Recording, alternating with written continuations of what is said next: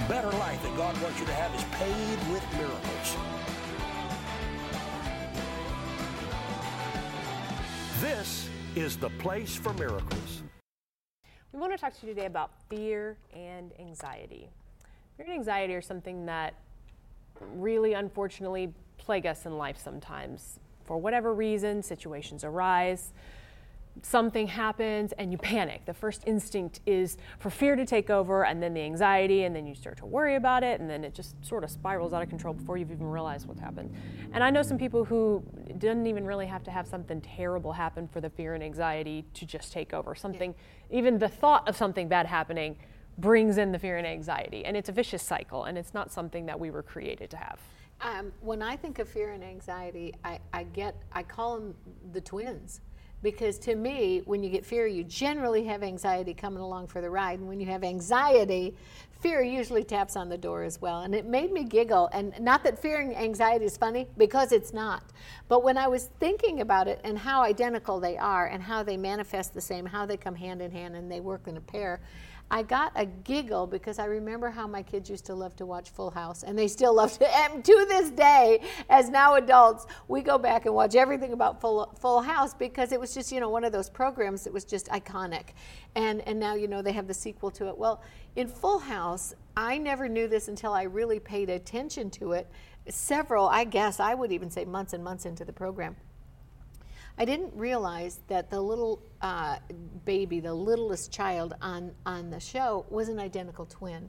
And probably, well, now they're saying, I guess they're not identical, but they were so identical then that they could interchange one with the other. And when you got one Mary Kate Olsen or you had Ashley Olsen, you never knew which was which because they were so identical that they could be interchanged in the program without missing a beat.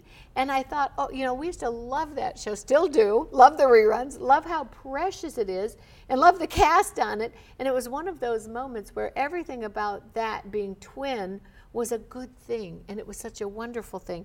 And we still look at those shows and we giggle and we laugh, and it's a wonderful thing. And as they grew up, they were adorable. Well, that's Full House. That's not necessarily fear and anxiety.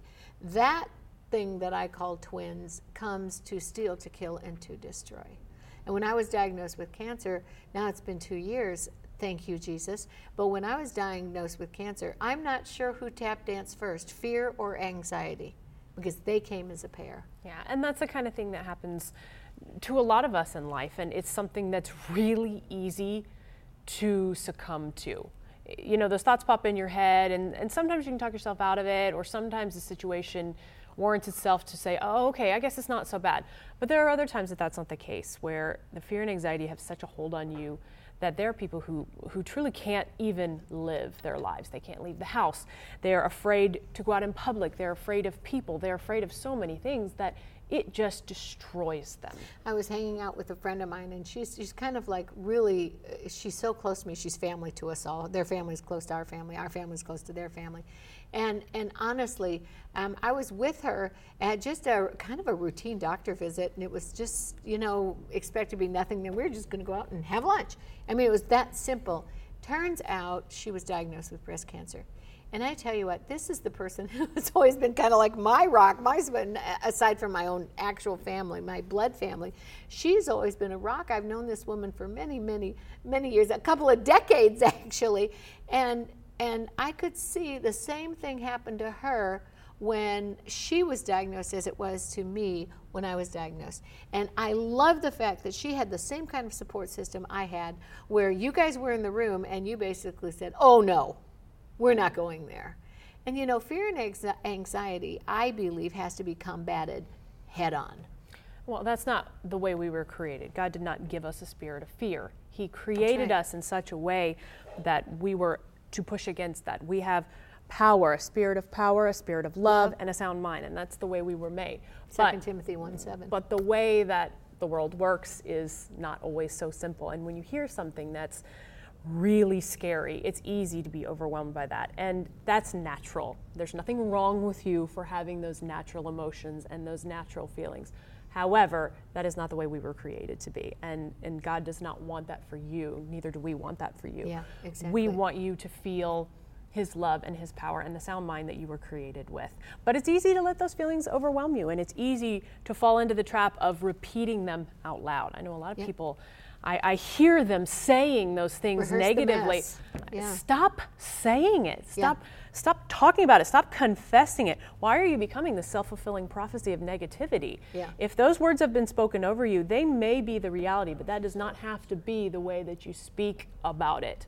Yes, those things have been said about me, but I do not claim that, and I do not want that for my life. And I used to say, even as the kids were little, um, when when they would be, you know, it maybe it was cold and flu season, and, and the saying was, Um, I'm trying to catch a cold, which I would never allow in my house. I would say, a cold is trying to catch me, but I refuse it in Jesus' name, because I would not let them bring that in. My cold, my headache, my cancer, uh-uh, absolutely not. You do not take possession of that. You may have my toy, you may have my game, but you may not have sickness and disease. It was not allowed in our house. And so when, when I went through that, I you never heard me say my cancer. One day I won't say it. You'll never hear me say it, because it's not mine. God did not give me that. And like you said, what did God give you? Not the spirit of fear, but power, love, and a sound mind. Jordan, I wrote down, when you talked to me about this subject, and, and you handed me the subject and said, you know, think about this, I wrote down just a handful of scriptures, and I want to encourage you to write these down and, you know, kind of put them where you can see them, an iPod, iPad, whatever, where you can put them in front of you.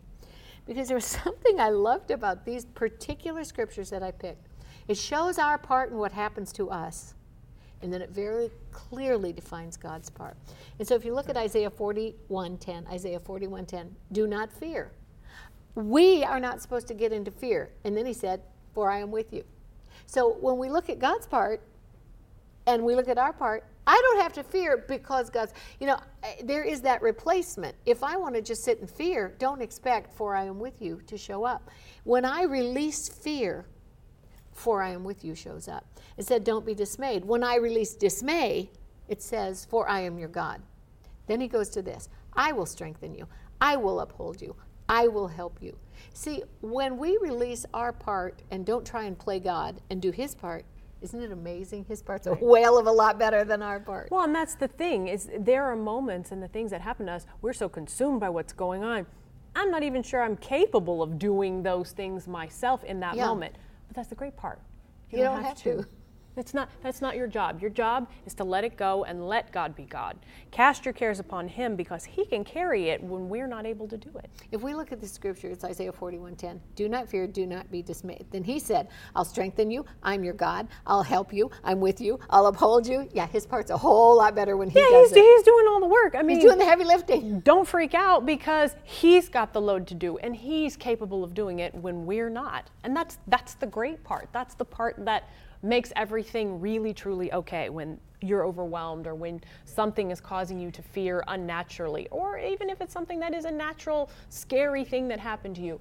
That's okay. Take a deep breath. Remind yourself of the promises of God. Remind yourself that he's the one taking the load, and you don't have to do all that stuff, because he can do it a whole yeah. lot better than we can.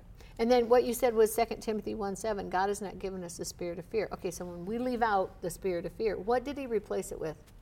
Power, love, love, and a sound mind.